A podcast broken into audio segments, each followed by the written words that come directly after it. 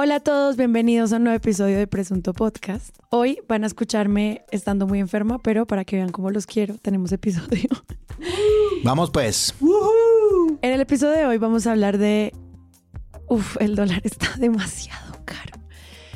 Y para eso, nuestros especialistas en economía. Andrés Páramo, ¿qué más? ¿Cómo están? ¿Qué tal el dólar a 5,000? Los mercados de frutas a 100,000, etcétera, etcétera. Tú estás demasiado triste porque esas subastas salieron muy caras, ¿no? Sí, están caras esas frutas, ¿no? Uva chilena, fijo. Usted compra uva chilena. No, yo no sé qué es lo que hago, pero mercado de frutas a 100 lucas. Duro. Juan Álvarez, ¿qué más? Uy, buenas noches. Qué gusto estar aquí con ustedes. Y María Paula Martínez. Yo pago Netflix, Amazon Prime, Disney Plus y ya se te fue el sueldo. Y ya, chao, sueldo. Sí, ya no. Este mes toda la televisión costó más. Obvio, ay, qué horror, no, qué angustia. Les recuerdo que Presunto Podcast tiene una página web en la que ustedes entran, encuentran los episodios, las maneras de donar a este maravilloso proyecto para que se mantenga vivo cada semana. Y la tienda en pesos, devaluados pesos. En Amazon iba a comprar una chaqueta de $20, vaya a Presunto, allá les rinde más la platica. Chaquetas. Abríguese de otra manera. Allá les rinde más la plata porque están pesitos. Esta es verdad. Regalos de Navidad. Exacto. Sí. En la tienda Presunto. Mijo, en la tienda Presunto hay ropa también. ¿Ropa? Aunque yo estoy por hacer toda una campaña acerca del no consumo. Pero dígale los merchandisings de Presunto. Pero diga su campaña de Juan Álvarez dice, no al capitalismo. No, me parece muy loco y es la idea de que salimos de la pandemia a consumir y produjimos una inflación global como muy salvaje por los altos consumos. Eso me parece como muy extraño de entender aún. Culpa del usuario. Juan Álvarez 2022. No, más que del usuario, como esta idea de que estuvimos mucho tiempo encerrados, guardando plata, no sé qué, y la gente salió como un poco loca. Y me gusta la locura, pero me parece extraña esta conexión entre salir desatados de la pandemia y consumos altos. Sí. Antes de empezar, quiero hacer una aclaración del episodio pasado en el que hablábamos de cómo se hacían peticiones a las instituciones privadas. Nosotros, pues, discutíamos sobre lo difícil que es acceder a la información cuando eso hace parte de organizaciones mixtas o organizaciones privadas, pero la ley 1755 del 2015, en su capítulo 3, habla del derecho de petición a organizaciones e instituciones privadas, es decir, si se puede hacer, mientras pues la información sea de relevancia pública. Entonces, aclarar eso solo como para que no quede en el tintero. Y ahora sí, comencemos.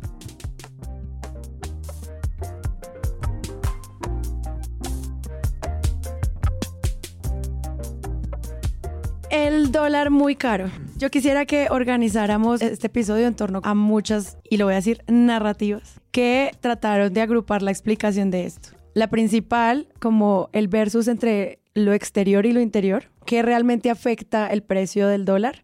Y quisiera que arrancáramos por allí porque después de eso pues hay muchas otras historias que se cuentan sobre cómo varía el peso en relación a las decisiones que se toman interiormente. Pero en el exterior hay una conversación importante que yo siento que al menos puede ser la más relevante para entender por qué el peso colombiano vale tan poquito. Empecemos por ahí. Sí, yo creo que esos dos elementos son definitivos y creo que pasa una cosa extraña que yo sentía que no pasaba hace mucho tiempo porque me da la impresión de que siempre estábamos como en este juego de fake news, de fabricaciones, de lecturas un poco delirantes de la realidad, este señor Enrique Gómez diciendo cualquier cosa, la oposición como en sus delirios, y tengo la impresión de que todo esto que está pasando, pues... Enrique Gómez diciendo cualquier cosa, sí. Es lo que hace. Tengo la impresión de que... Es Enrique Gómez. Ajá. Hoy dijo que Rodolfo Hernández era un complot del petrismo y que cada vez entendía eso con más claridad. En fin... Esto para decir lo siguiente, quiero rescatar un elemento que me parece virtuoso de lo que está pasando, que es extraño que lo pueda leer como virtuoso, y es que, como no me pasaba hace mucho tiempo, me da la sensación de que estamos por fin conversando de los mismos elementos. Es decir, de que a pesar de que hay unos énfasis distintos, unos análisis en un lado o en otro, creo que por primera vez en muchos meses... En la discusión pública hay un cierto consenso de lo que los elementos en juego son los elementos en juego. Es decir, hay un panorama internacional crítico, tormentoso, agudo. Hay casi un consenso de que habrá una recesión en Europa, probablemente también en Estados Unidos. Los actos que la Reserva Federal de Estados Unidos está haciendo son claros, subiendo tasas de interés, protegiendo su economía. Y eso es como el panorama internacional tormentoso. Y al mismo tiempo está el elemento de las declaraciones, de la comunicación, de las confusiones, de las incertidumbres, de todo lo que se supone supuestamente está generando en términos internos en incertidumbre en mercados el gobierno nacional con sus declaraciones más o menos claras, más o menos confusas, sus divisiones entre ministros adultos y ministros infantiles, que es una metáfora también bien jodida. Y siento que esa dicotomía son como elementos en juego claros. O sea que por primera vez como que estamos en una realidad consensuada hasta cierto punto. Luego lo que me da la impresión es que en cada nota, en cada momento, los énfasis son diferentes. Claro, se habla de todo, pero hay unos a los que le dan más importancia a una cosa. Exacto. Y otros a otra. Es decir, incluso en la columna más irascible, en la columna más, digamos, facha de derechas, desparpajada, que empieza un poco con la idea de que Petro tiene que estar tormentado, que es la de Paolo Ochoa en El Tiempo, incluso en esa columna, a pesar de que sea un solo párrafo y sea muy poco, está el panorama internacional. Es decir, nadie puede negar el panorama internacional. Y al mismo tiempo, nadie puede negar el factor también interno de comunicación errática y equívoca que ciertos ministros están provocando al ir y venir en declaraciones.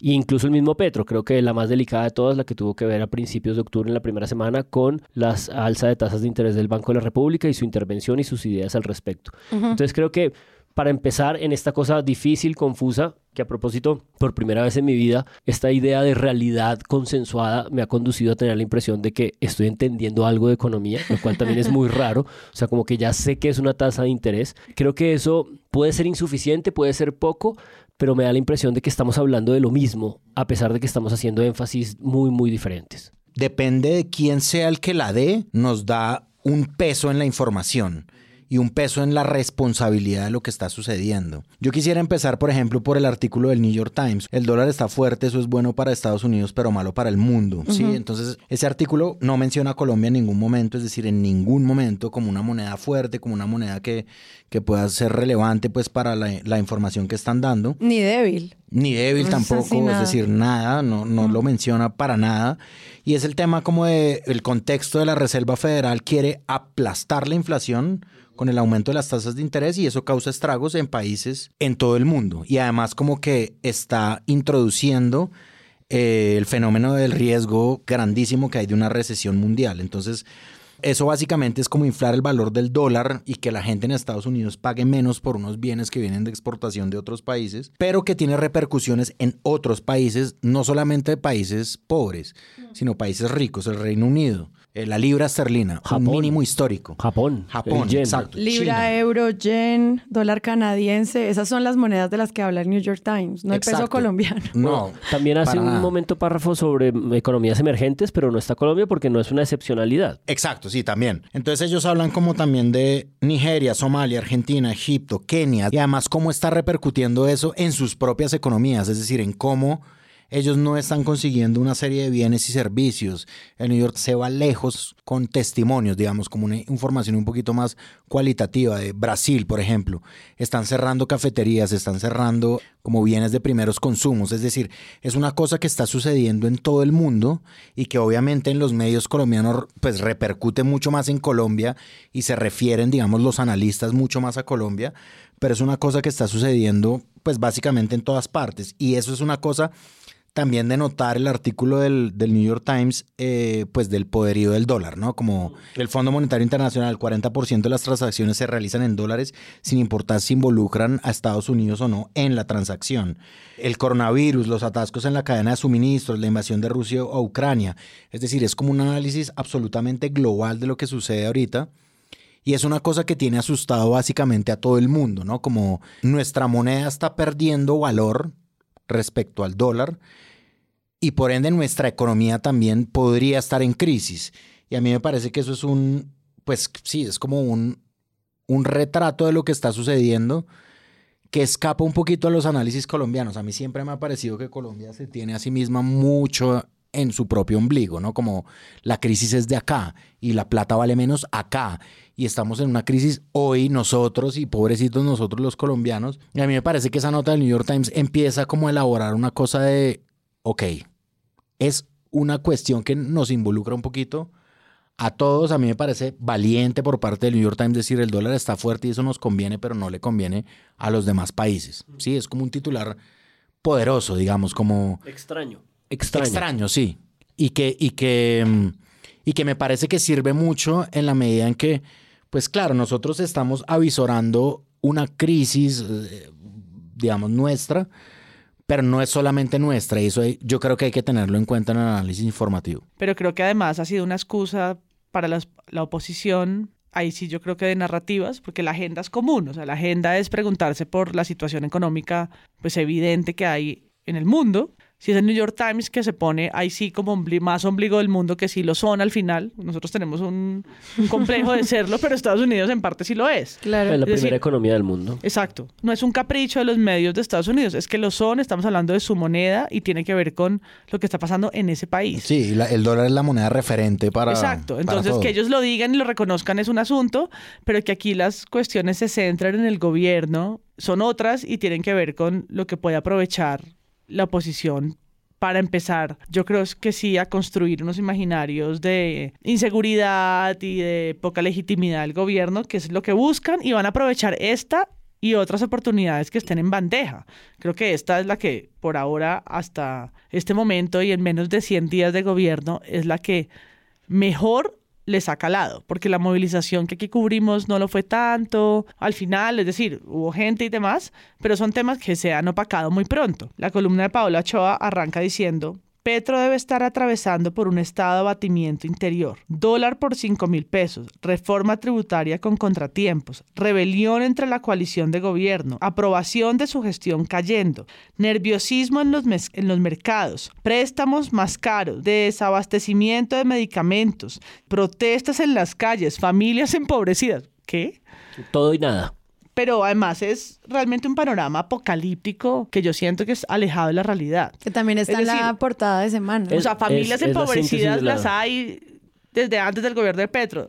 Pero esta alarma, porque es como una alarma, ¿no? Que viene lo peor, ¿no? El dólar sigue subiendo, la inflación, ¿no? Es una narrativa de terror que además toca los bolsillos de las personas, que generan un pánico generalizado. Y eso... En esa columna en particular, pues no sé, es de un señalamiento específico al gobierno que por primera vez siento que se empieza a defender el gobierno de Petro contra los medios de manera más directa. Sí. O sea, es la primera vez que lo veo en 70 y pico días decir, nos están mintiendo, esto no, como irse a debatir esas narrativas directamente. Había estado un poco tranquilo frente a los medios, ¿no? Trayendo su agenda y dejando que lo cubrieran un poco como le diera la gana. Y esa es la primera vez que lo veo contestar a mensajes en Twitter, hablar directamente de noticias falsas o de mentiras y tratar de imponer pues su propio relato más conectado con los relatos globales. Y creo que eso va a empezar a marcar una diferencia de cómo Petro se enfrenta a los medios. Uh-huh. Yo aquí una de las notas que tengo es lo que pasó esta mañana, martes 25 de octubre. No me quiero detener mucho en eso, pero... La W y Caracol empezaron como su sección de las 6 de la mañana en la que empiezan a enunciar noticias, y la cadena de noticias que iban a enunciar pues era muy variada, muy distinta como siempre hacen, pero empezaron como con este asunto de la conexión entre las comunicaciones del gobierno y el precio del dólar, ¿no? Creo que es una de las vertientes, porque un poco...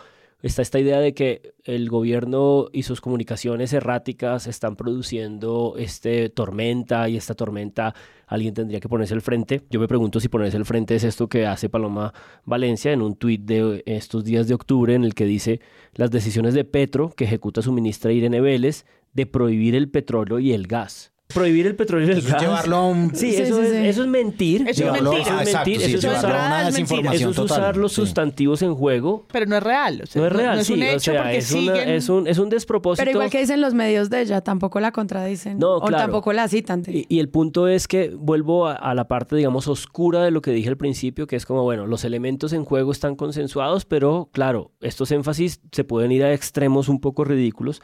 El asunto es que en el artículo que Páramo cita, hay un último elemento que me parece muy importante de tocar, y es que en ese mismo artículo hay una de las fuentes que es un economista de la Universidad de California en Berkeley, que bueno, sí, está bien, esa es como la escuela medio de estos outsiders, apartados, marxistas, medio comunistas, pero el man pone en juego una idea que me interesa mucho, la cito, abro comillas, dice: los bancos centrales tienen mandatos puramente domésticos. ¿Qué es un mandato doméstico para un banco central como la Reserva Federal de los Estados Unidos? Exacto. Es decir, ¿cuál es la dimensión doméstica? pues no hay una sola dimensión doméstica y sigue elaborando. Pero la globalización financiera y comercial ha hecho que las economías sean más interdependientes que nunca, que es básicamente una traducción de lo que yo por lo menos, y creo que muchos entendimos en la pandemia, y es como la materialización de la globalización. O sea, a mí la globalización siempre me habían dicho en el colegio, en la universidad, en los posgrados,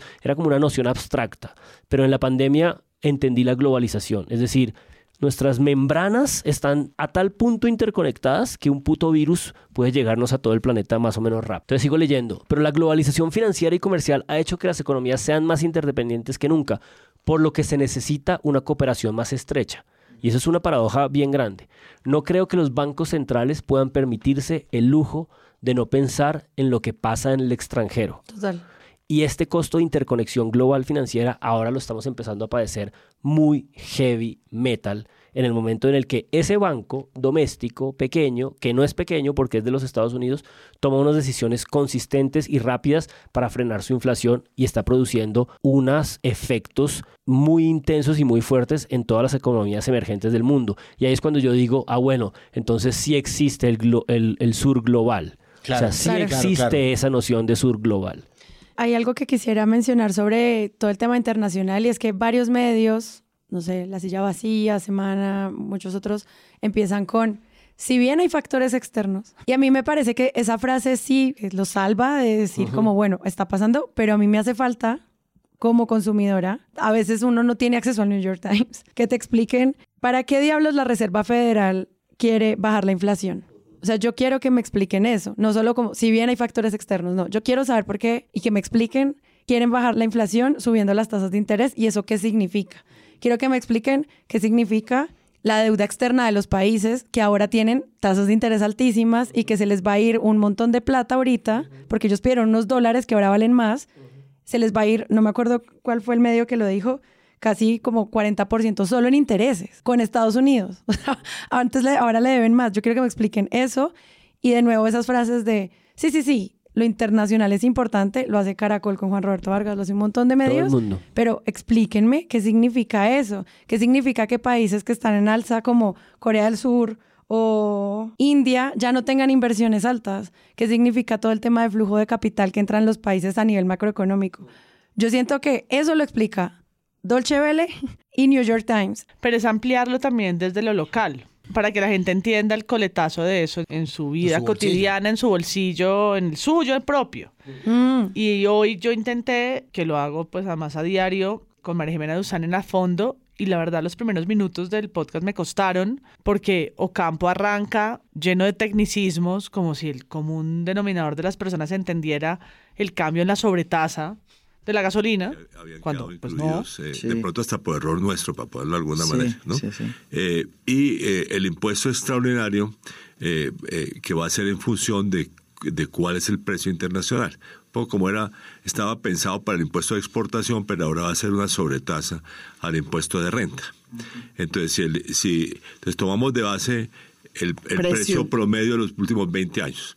Entonces, si el precio actual supera en un 30% el precio promedio, tienen un 5% de sobretasa. Yo sí creo que entre agosto o incluso antes, entre el candidato Gustavo Petro y la situación económica de ese momento y los primeros, vamos a decir, 100 días que no se han cumplido, sí han habido cambios en materia económica grandes.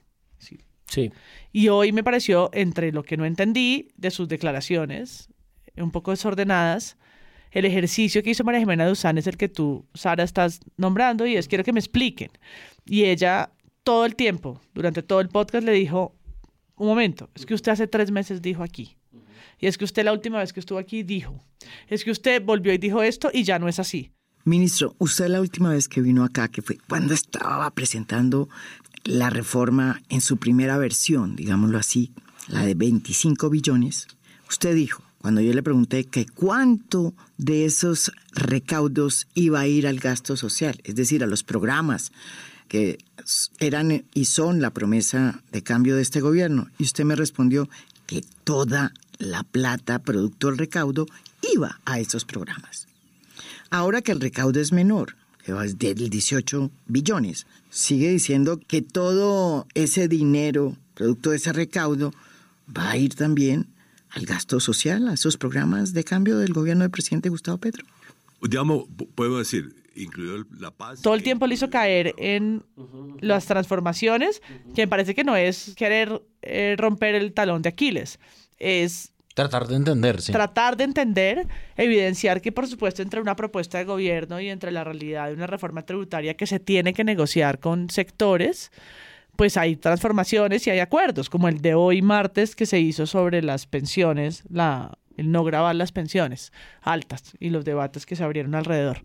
Pero María Jimena Duzán le hizo caer en cuenta, el monto cambió, el monto de recaudación cambió, y hay varios de los sectores y de los postulados que ustedes mantuvieron que han tenido que echarse para atrás, que la política es así. Pero eso hace todavía más difícil entender, porque el relato te cambia todo el tiempo. Ayer La República publicó que el dólar ascendería a 5.200 y hoy resulta que amanecimos y bajó. ¿Por qué? Por muchas razones. Los mercados se comportan de maneras atípicas y poco explicables, ¿no? Sorpresivas para incluso corredores de bolsa que amanecen muy temprano a revisar las putas cifras. Entonces, tratar de pensar en este ejercicio que hacen los medios y que creo que hicieron esta semana de proyectar, algunos con una mirada apocalíptica, otros con una mirada un poco más positiva, terminan dejando de cubrir el ahora y es...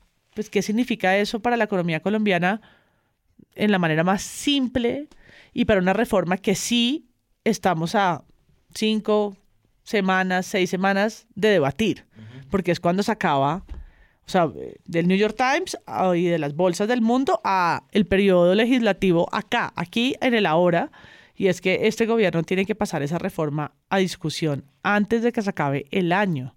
Porque pues su plan de desarrollo no tiene plata, tiene que tener plata, y es ahí cuando nos vamos a dar cuenta realmente qué es lo que va a pasar con las prestaciones sociales, con el valor de la inflación, cuando lo digan, que el mismo campo deja ver esa incertidumbre y dice, no, pues yo estoy esperando que salga la inflación de los Estados Unidos y voy a rezar. Y yo, ¿what? ¿Y la de China? ¿Cómo así que va a rezar? O sea, su respuesta, él, ¿no? Ministro, dice, pues me va a poner a orar, no, a papito Dios, como... No, no puede ser. Que él diga, ¿no? Y deja ver el bache de información que hay, lo poco que se sabe del comportamiento de estos mercados, que lo único que atina a decir es que pues él va a rezar para saber cuál va a ser la inflación de los Estados Unidos. ¡Plop! Es como por eso digo, las tasas de interés, curiosamente, lo que más nos afecta directamente, con mayor intensidad. Entonces, eso es como el contexto internacional, que es muy negativo. Vamos a ver... Pues yo, como digo, yo cuando van a ser públicos los datos de la inflación de Estados Unidos, es casi que me siento a rezar. Sí, para ver cómo nos cae a nosotros. Para esperar, digamos, que el dato sea positivo, sí. sea menos negativo, porque ni siquiera es positivo, porque no va a ser positivo por varios meses. Pero por lo menos que comience a caer esa bendita tasa de inflación de Estados Unidos, porque eso es crítico para el tema de la Reserva Federal. O sea, cuánto me entra la tasa. Entonces viene el tema por nuestro lado.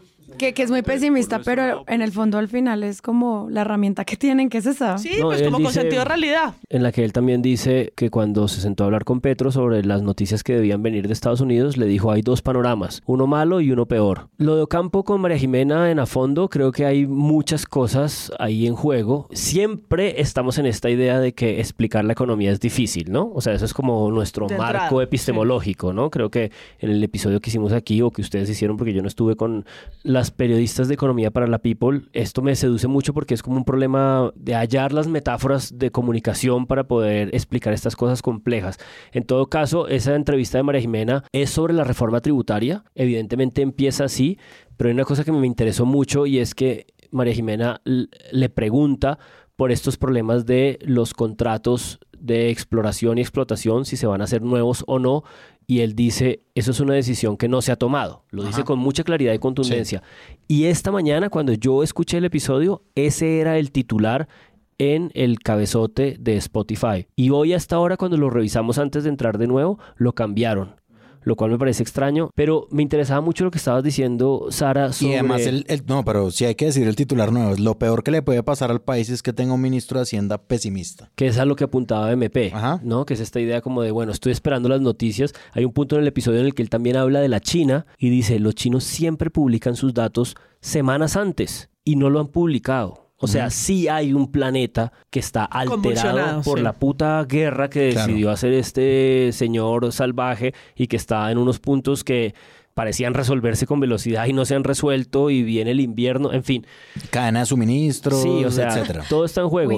Winter is coming. Y también hay una nota que leí también de la BBC que dice que la cadena de episodios climáticos de los últimos 3 meses globales, inundaciones en un montón de lugares, es un factor que nadie está teniendo en cuenta, pero la crisis climática también está aquí en juego.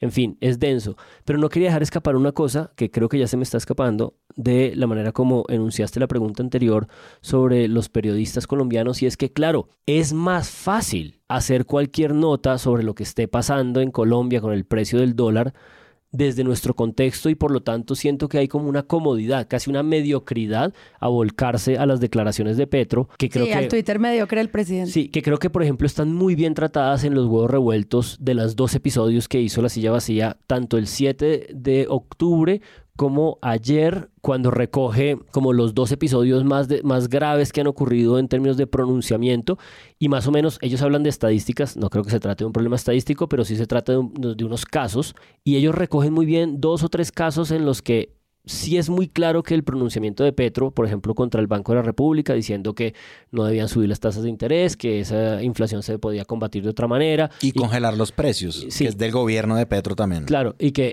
son sale... Son 2 episodios. Exacto, son 2 episodios, y que Ocampo sale en las 2 ocasiones a desmentir, porque evidentemente son los 2 momentos sensibles. Uh-huh. Eso me parece como más inteligente y mucho mejor cubierto. Pero claro, para el periodismo nacional es más fácil enfatizar los asuntos internos que entrar en esas complejidades internacionales que se nos escapan casi a cualquiera.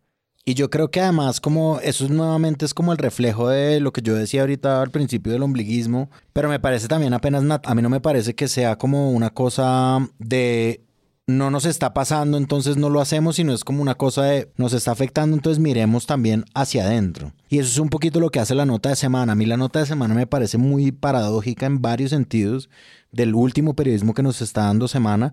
Y es primero la portada, que es como Petro con sus ministros navegando en un billete de $100, en un barquito de papel hecho con $100, y como todos los ministros apuntando a un lugar distinto, sobre todo la ministra Irene Vélez, que es a la que más se la han montado últimamente. Desde el primer día. Sí. Desde el primer día. Sí. En ese análisis a mí me parece que la ministra Irene Vélez está diciendo una cosa distinta a lo que está diciendo Ocampo, que Ocampo es lo que acaba de decir Juan Álvarez, que es como toca evaluarlo. Para la ministra Irene Vélez es, pues no tenemos ninguna diferencia con el Ministerio de Hacienda, que es la entrevista que le da ella al País, que luego tergiversan un poquito los medios nacionales, eso hay que decirlo también. Y lo denuncia un propio periodista del País, ¿no? Que le hizo la entrevista. Inicialmente estamos discutiendo sobre la influencia de los mercados globales en nuestra moneda local. Y eso los medios nos lo tienen que explicar. Totalmente, ahorita no, pero tiene que pasar porque es muy importante que se entienda qué significan las decisiones de la Reserva Federal de Estados Unidos sobre nuestro país. 1. Y luego 2, en Colombia, pues lo que yo pude encontrar, al menos en todos los medios que revisamos, que fueron pues un montón, como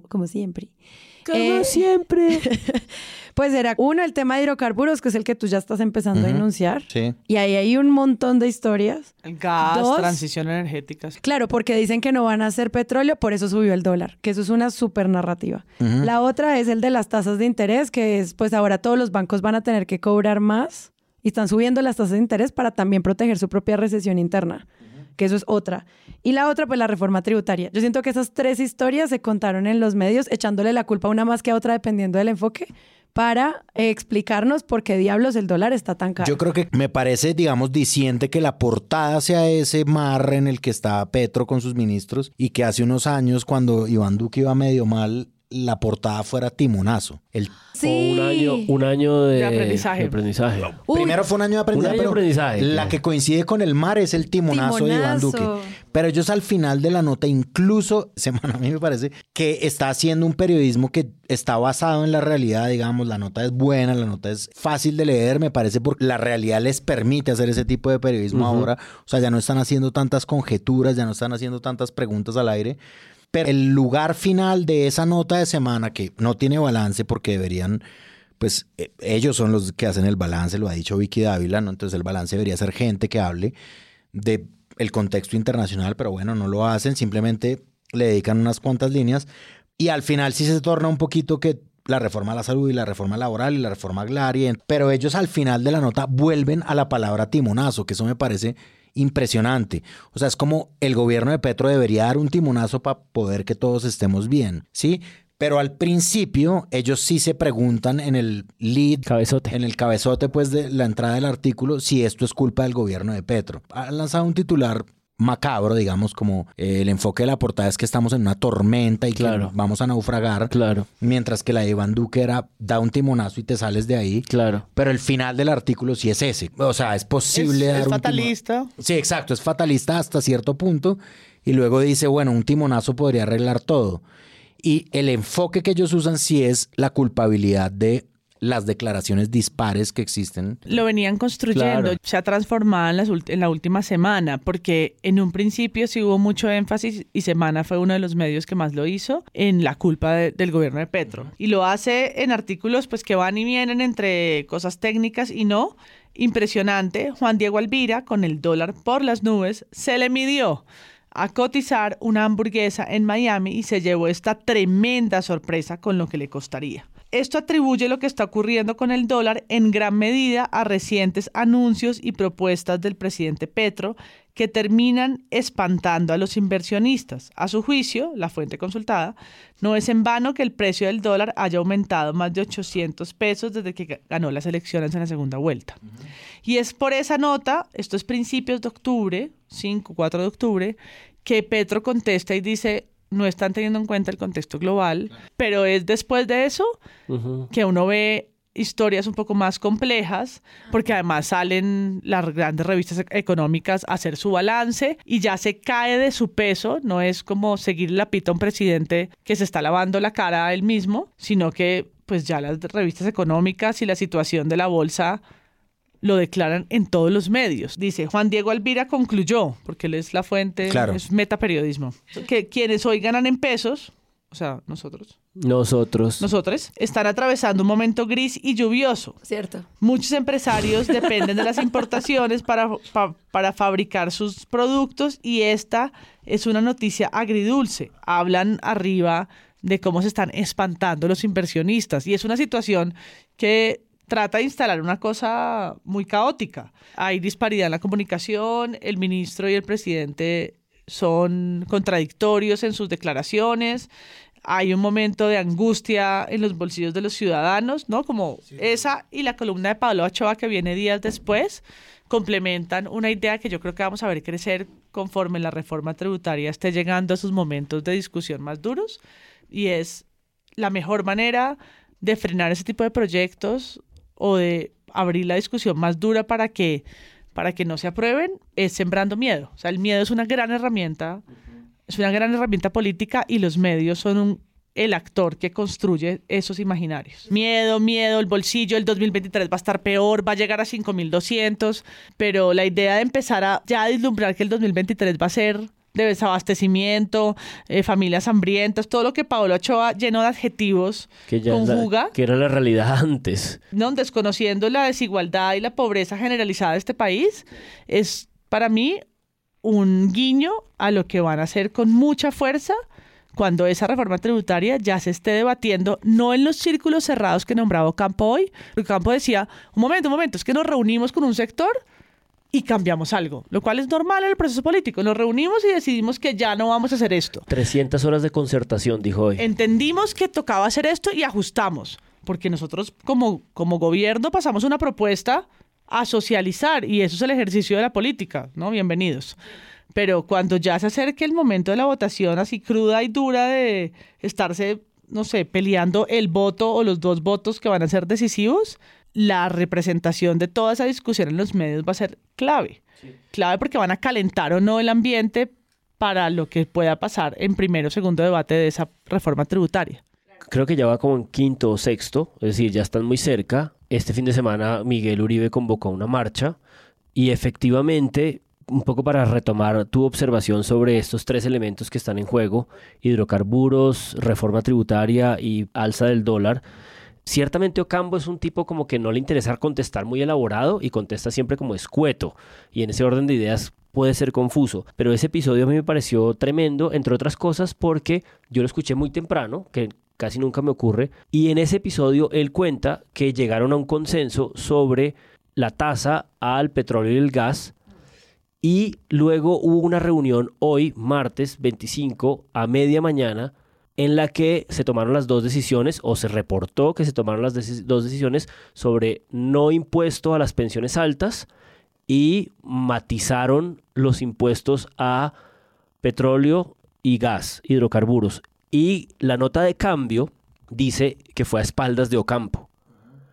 Y no puede ser cierto porque Ocampo grabó antes y lo grabó con María Jimena. Entonces ahí cambio, me parece que algo pasó. Pero esto para decir también que en esa entrevista con Ocampo, que puede haber sido más o menos confusa, hay un montón de cosas que me parecieron muy, muy ricas y muy valiosas. Una que no había pensado y es que, y esto por ejemplo creo que no ha habido suficiente detalle al respecto, todo el problema del Ministerio de Minas y Energía y de los contratos que se vayan a hacer nuevos o no de exploración y explotación es esta idea de la transición energética. Y lo que Ocampo les dice es, señoras y señores, la transición energética es antes y cualquier cosa, en términos internacionales y domésticos, una sustitución de exportaciones.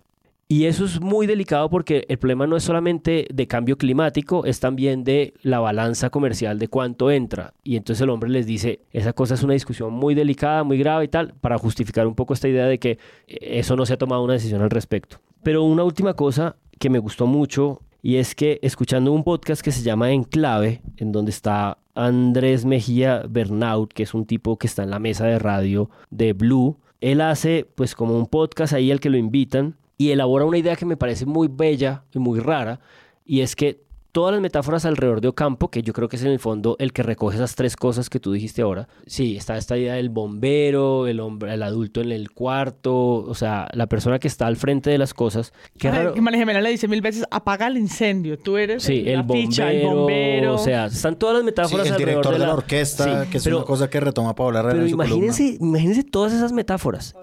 Y este señor Bernaud, que es de la mesa de Blue Radio, dice una cosa salvaje que me interesó mucho, y es que Ocampo no es que es el refugio hoy de la derecha ortodoxa, porque la derecha ortodoxa es la que está diciendo esto. Está diciendo, este señor es el que nos va, el que está, el adulto en la habitación. Y él dice, Ocampo es un economista que llevaba con mucho prestigio, un relativo prestigio en una universidad prestigiosa, pero Ocampo es un economista del samperismo, de la contestación al neoliberalismo. Es un economista de centroizquierda, relativamente del establecimiento, pero no un economista de la ortodoxia económica de este país de los últimos 20 años. Y que la derecha esté, digamos, refugiándose en una persona como él, es cuando menos extraño o transformador también. Naturalmente ha sido esta semana, por lo que ha sido tan dramática en cuanto a mercados internacionales, ha sido José Antonio Ocampo la figura que ha estado ahí tratando de contener un desastre mayor. Y eso es bien curioso porque fíjese, Andrés, que José Antonio Ocampo se ha vuelto, por así decirlo, el héroe, el profeta o en quien están depositadas las esperanzas de la derecha económica, siendo que él es una persona que venía más bien de la centroizquierda económica colombiana y que en los años 90... por su cercanía con el samperismo en particular, había sido más bien, no voy a decir mal visto, porque él siempre ha sido muy, muy respetado como académico y economista, pero pues la derecha económica había tomado un poco de distancia de él. Bueno, y no solo por el samperismo, ¿no? Sino porque sus ideas vienen más bien de una extracción de centroizquierda económica, lo que se llama estructuralismo, las ideas cepalinas, etcétera. Mira que él defiende un poco a su antecesor. Sí. Y dice, con mucho sentido de realidad, según él y sus cifras, a quien yo le creo, en este momento la economía colombiana no está tan mal. Eso es lo que él dice en el podcast. Dice, estamos teniendo un recaudo, habla de la DIAN y dice, sí, todo el año todos tuvimos que pagar, la DIAN le recordó a usted que tenía que pagar sus impuestos. Es verdad. Y estamos esperando a que la evasión sea menor. Sí, es decir, a un mayor recaudo por la buena o lo que sea gestión. Sí, sí. Y dice, mi antecesor es un tipo que yo respeto, se atrevió a una reforma tributaria difícil. Después de la de Carrasquilla. Exacto, difícil, que la estamos ahorita nosotros disfrutando. Prácticamente disfrutando o viendo unos números que no son tan malos, y a mí me sorprendió escucharle eso, porque es algo que yo en medios no he encontrado, ese análisis. Pero hay una cosa también que me interesa de eso, porque es verdad que lo rescata, pero al mismo tiempo dice, este gobierno, el gobierno anterior, incumple la regla fiscal, que es como la premisa, incumple la regla fiscal el primer año de pandemia, por razones que podíamos comprender, pero se mantiene 2 años más después de pandemia incumpliendo la regla fiscal, que es por lo que perdemos el coso ese de la acreditación internacional de... Bueno, hasta aquí llegaron mis conocimientos económicos, mis repeticiones económicas, gracias. Aquí se escapan, gracias. La confianza del grado de inversión, perdimos el grado de inversión, ajá. ¿Se acuerdan? Fue porque duramos 3 años consecutivos no cumpliendo la regla fiscal. O sea, eso es delirante. Creo que afortunadamente los medios no retoman esa pieza gráfica del Centro Democrático donde Uribe supuestamente tiene como el dólar en el precio más bajito del mundo, él solo. Porque eso es algo que también se siente como en el cubrimiento de Petro, es como él solo puede cargar con el dólar de un país. Como si fuéramos tan importantes. Ay, sí, ya. Claro. O sea, no, y menos el presidente. O sea, como ni siquiera sus tuitazos. O sea, sí. Y eso es el afiche donde dejaron a Duque sin fotico ni nada. No, y sacan a Santos 1. Desaparecieron a Duque con todo. Claro, exacto. Sale Santos 1, Santos 2 y Duque. Chao, ellos nunca hicieron nada por el dólar. Eso al menos no lo retomaron los medios y eso es algo que agradezco, la verdad. Porque eso pudo haber sido en otro momento fuente para una noticia. A mí me parece que sí hay como una especie como de narrativa actual dentro de los medios que se han caracterizado por ser la oposición al gobierno de Petro, y es que en este momento están informando, digamos, de alguna forma, como se esperaría de un medio, las cosas que están sucediendo con el dólar llegando a 5.000, pero a mí eso al mismo tiempo me parece un poquito peligroso porque yo creo que esos medios están anticipando un poco desde hace mucho tiempo que el dólar se va a salir de madre, ¿sí? Y entonces en un momento sí eran como una serie de chismes que llegarían, cosas que podrían suceder, ¿no? El dólar a 5.000, el gran temor del dólar subiendo. Que fue lo primero que dijeron el primer día. Y que de repente cuando sucede, pues se atienen a un periodismo preguntando a la gente, dando un contexto, etcétera.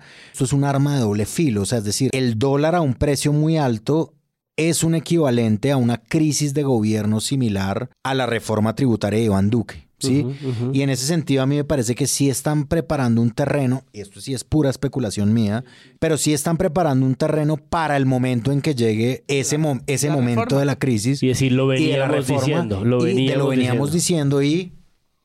salgan y tumben este gobierno. O sea, sí me parece como una cosa, ¿no? Como medio conspiranoica de mi parte. Que es la apuesta de Vicky en Twitter. Que me parece muy distinto a las notas que han hecho. Sí, o sea, y los titulares además como que... O sea, los titulares a mí me parecen engañosos para la calidad de las notas, pero en esta edición impresa de Semana sí se repite muchas veces lo que lo afectaría a usted. Uh-huh. Sí, como ciudadano. Uh-huh. Que es una cosa que a mí no me parece descabellada, digamos. No, a mí me parece que sí afecta al ciudadano de a pie. Claro. ¿Qué es eso de Semana diciendo, pero pues se les advirtió desde junio? Por ejemplo, un titular así. Desde hace meses se advirtió que el dólar llegaría a 5.000, ¿por qué no se hizo nada? En esa nota que estoy citando, además Semana no le dice el dólar, sino el billete verde, me encanta. El billete verde que va para las... Que va para mundial las, para lugares comunes. Mundial de lugares comunes. Pero más recuerden la nota de la plaza de mercado que alcanzó a hacer Juan Diego Alvira cuando todavía estaba en Caracol. Y no había reforma tributaria. Y él está discutiendo el alza del precio del chocorramo sin ninguna razón, porque no ha pasado nada para que suba, decía, 200 pesos. Y la misma vendedora, sí. Y acá, pues, en esa nota ellos hablan mucho de... Hay que tener en cuenta varios factores relacionados a los mercados del mundo. Sí. No me van a explicar cuáles, pero sí, todo bien. Y luego ya la nota sí se centra en... Pues todos tienen que darse cuenta que esas declaraciones de la ministra ya saltan a la vista con resultados.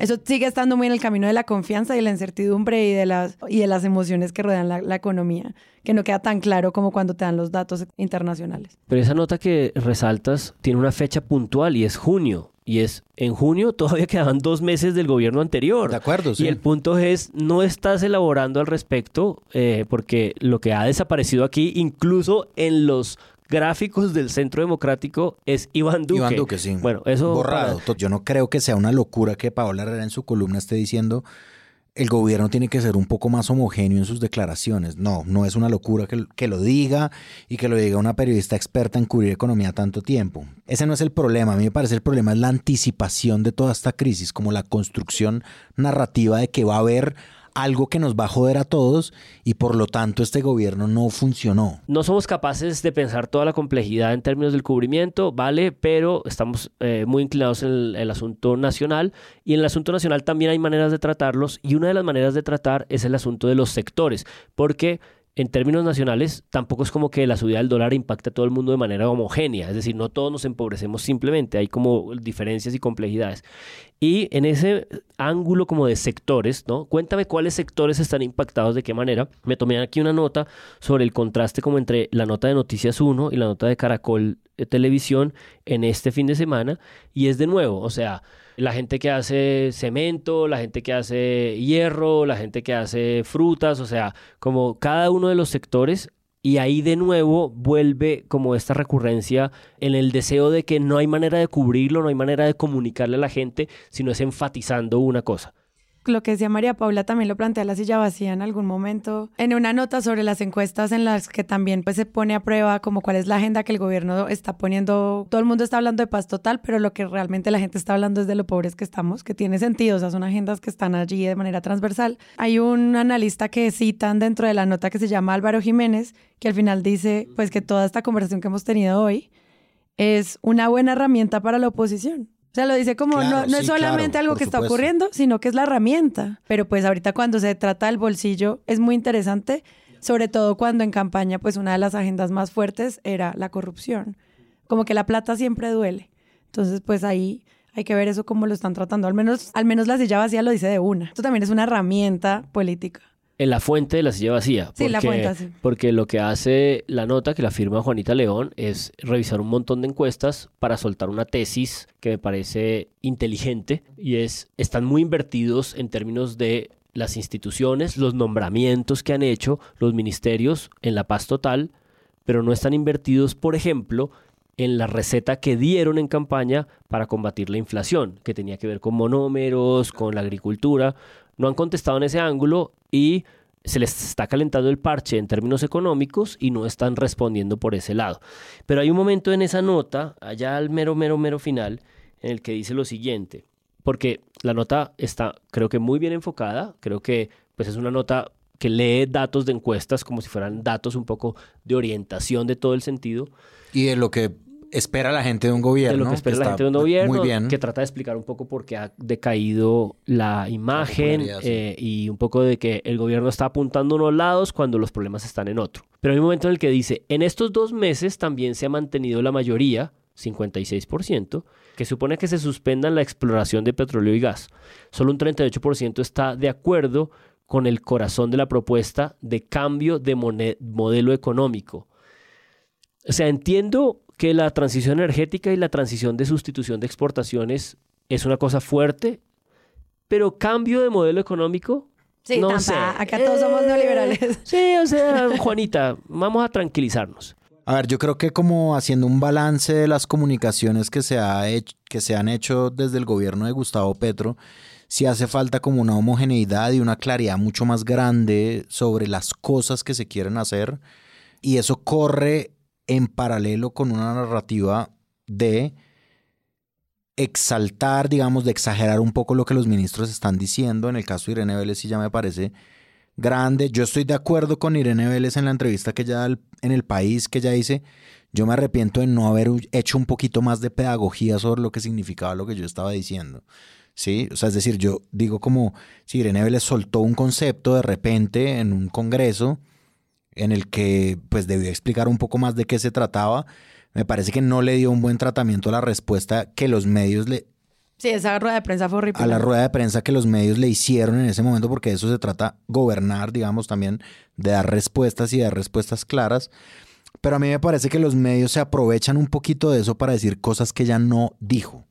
Y eso es una cosa que dijo Tatiana Acevedo en una columna, y es como están diciendo algo que la ministra no dijo, que es que Colombia debería de crecer, y lo siguen diciendo, lo cual, o sea, es decir, insisto, a mí no me parece un buen manejo del concepto de crecimiento, ni un buen manejo con la prensa el que hizo Irene Vélez, pero tampoco me parece muy bueno lo que hacen los medios de decir que ella está diciendo que Colombia debería de crecer e insistan en una mentira, ¿sí? Porque es una mentira. Exacto. Y eso me parece que es una narrativa que se suma un poco al ambiente de inseguridad o sea, es decir, no solamente el gobierno de Gustavo Petro no está siendo homogéneo y no está siendo como impecable en la entrega de sus comunicaciones. Y asertivo, sí. Y de asertivo, sino que los medios de comunicación también se están encargando un poco de no hacerlo, lo cual es absurdo, pues. Sí, creo que eso está traducido en un tuit que me anoté aquí de Iván Cepeda, que dice: el problema no es la contradicción entre ministras o ministros, los trinos del presidente o que las políticas sean confusas. Lo que no gusta a ciertos sectores es la profundidad de las reformas que están comenzando a hacer el actual gobierno. Esa es la verdadera discusión. Y es como, papi, sí, esa es la discusión, pero llega un punto en el que sí tienes que considerar, justamente por la complejidad de los hechos, el que... las reformas sean claras y las comunicaciones. Y el que... ¿Por qué si entendiste en campaña, por qué si entendiste en oposición que hay una matriz de medios corporativos de derecha en contra tuya, no eres capaz de entenderlo ahora en gobierno? Es decir, esa variable no tienes por qué dejar de considerarla. Y en ese orden de ideas, frente a esa variable que es de comunicaciones mediática, la respuesta es la claridad y la asertividad. No vengas ahora a decir como que la discusión es otra. Como ten un poquito de sentido de proporción de las variables que antes considerabas. De acuerdo, sí. Y como que la complejidad de las reformas no... pues no es una excusa para que no sean claras. Claro. Sí, o sea, es decir, esto es una cosa que viene un poquito, y yo pues lo dije hace muchos episodios, es como una cosa exponencial que viene de la alcaldía de Petro, y es como... se sabía que iba a ser así. Sí, exacto. Es decir, por más de que conveniente sea la reforma, no puede ser que esté escondida en una falta de comunicación o en una falta de otras cosas para poderla llevar a cabo. Y yo creo que son las primeras fallas duras, grandes, significativas de la comunicación del gobierno Petro. Sí, se nota. Hubo otras, ¿no? menos importantes al principio, nombramientos fallidos, ¿no? Que decían y no decían, no eran tan relevantes, pero creo que esta, en la que los medios de nuevo aprovechan como tuvo que salir a limpiarle la cara al presidente, controversia entre ministro y ejecutivo, le contestó o entre al Banco de la ministras República. Sí, quién corrige a quién, quién tiene la verdad, lo que hacen es pues construir una crisis entre muchas comillas de legitimidad, ¿no? Y de ahí se van a agarrar para decir que pierde favorabilidad, que hay inconsistencias, y cuando todavía faltan nombramientos y pues en los baches de la comunicación los llena la oposición, claro, con cualquier teoría de la conspiración, con lo que sea.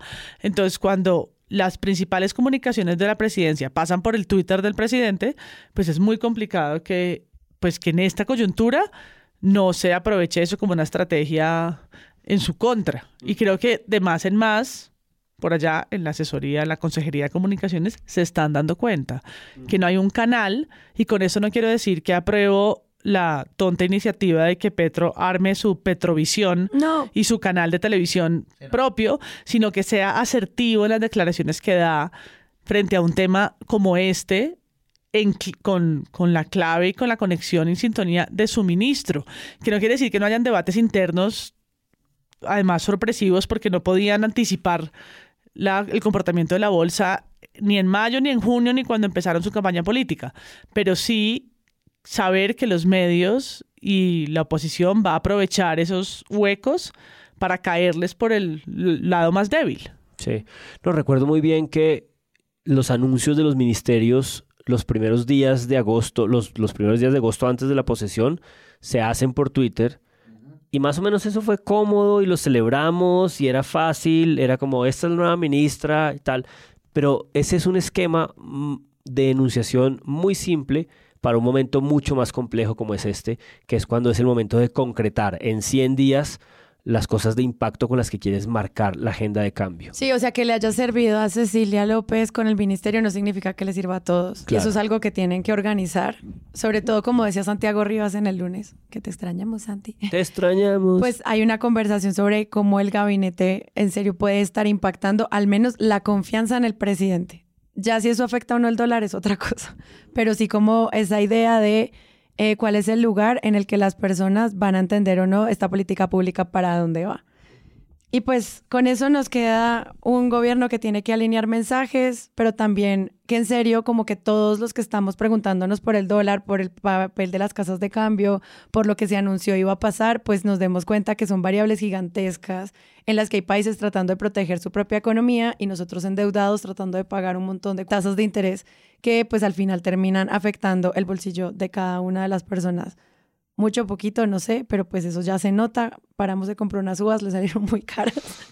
Chilenas. Y pues algo que lo que sí quiero agradecer y es retomar a lo que dijo Juan Álvarez al comienzo es, yo sí sentí que entendí.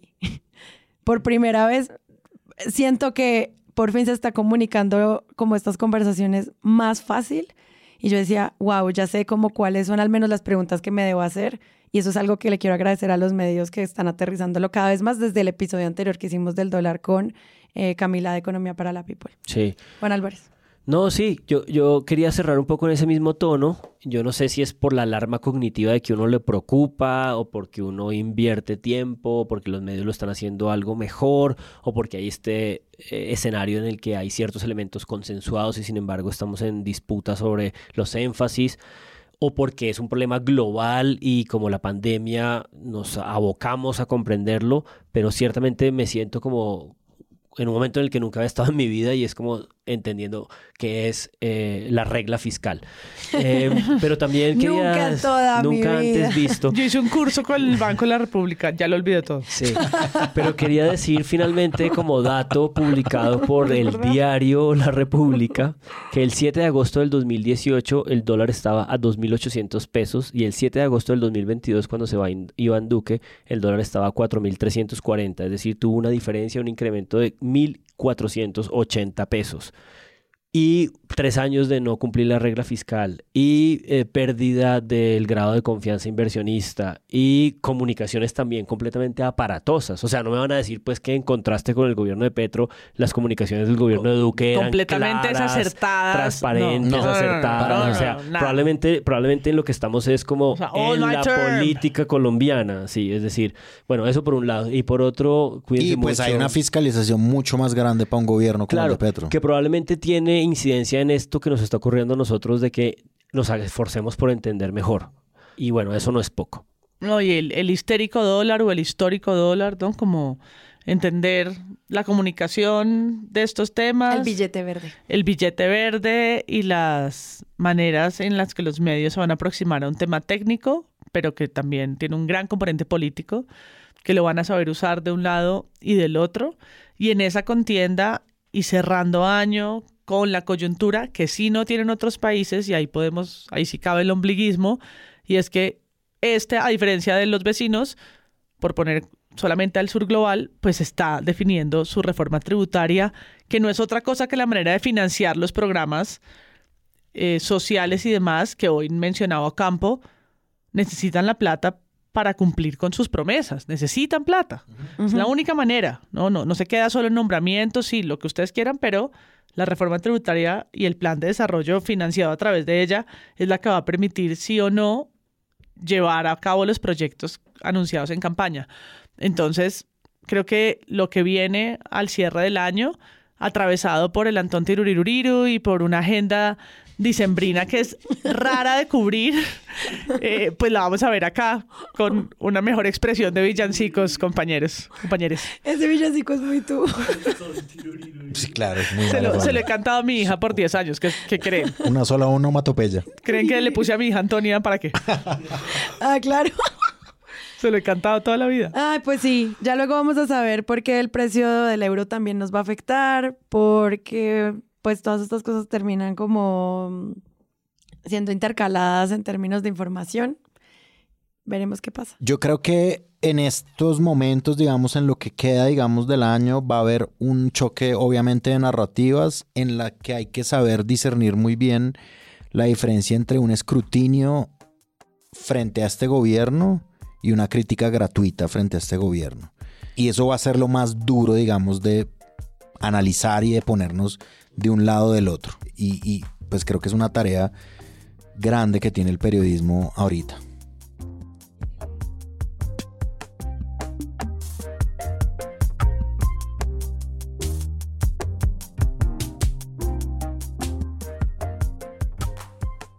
Si les gustó este episodio y quieren apoyar este podcast, los invitamos a que lo compartan en todas sus redes sociales. Esa es la mejor manera de crecer. Presunto Podcast es producido por Sara Trejos con el análisis de Santiago Rivas, María Paula Martínez, Juan Álvarez y Andrés Páramo. La postproducción la hacemos Rodrigo Rodríguez del Oro Podcast y yo. Nuestra asistente de producción es Paula Villán de Sillón Estudios. Les invitamos que visiten presuntopodcast.com, donde pueden ser donantes y parte de la membresía de Presunto. Con su ayuda podremos financiar este proyecto y diseñar mejoras para ser sostenibles y salir cada semana. Al mismo tiempo, en la misma página pueden encontrar el ingreso a nuestra comunidad de Discord, que si no saben qué es, imaginen un superchat donde cada tema tiene su propio canal. Todo esto alimentado por la misma comunidad. También pueden escucharnos en nuestro canal de YouTube y en todas las plataformas de podcast. En algunas de esas plataformas nos pueden dejar calificaciones y comentarios. Eso siempre ayuda a que otras personas nos encuentren. Presunto Podcast es producido en Sillón Estudios, una red de podcast independiente donde pueden encontrar otros podcasts. Gracias a ustedes por escuchar. La próxima semana esperen un nuevo episodio.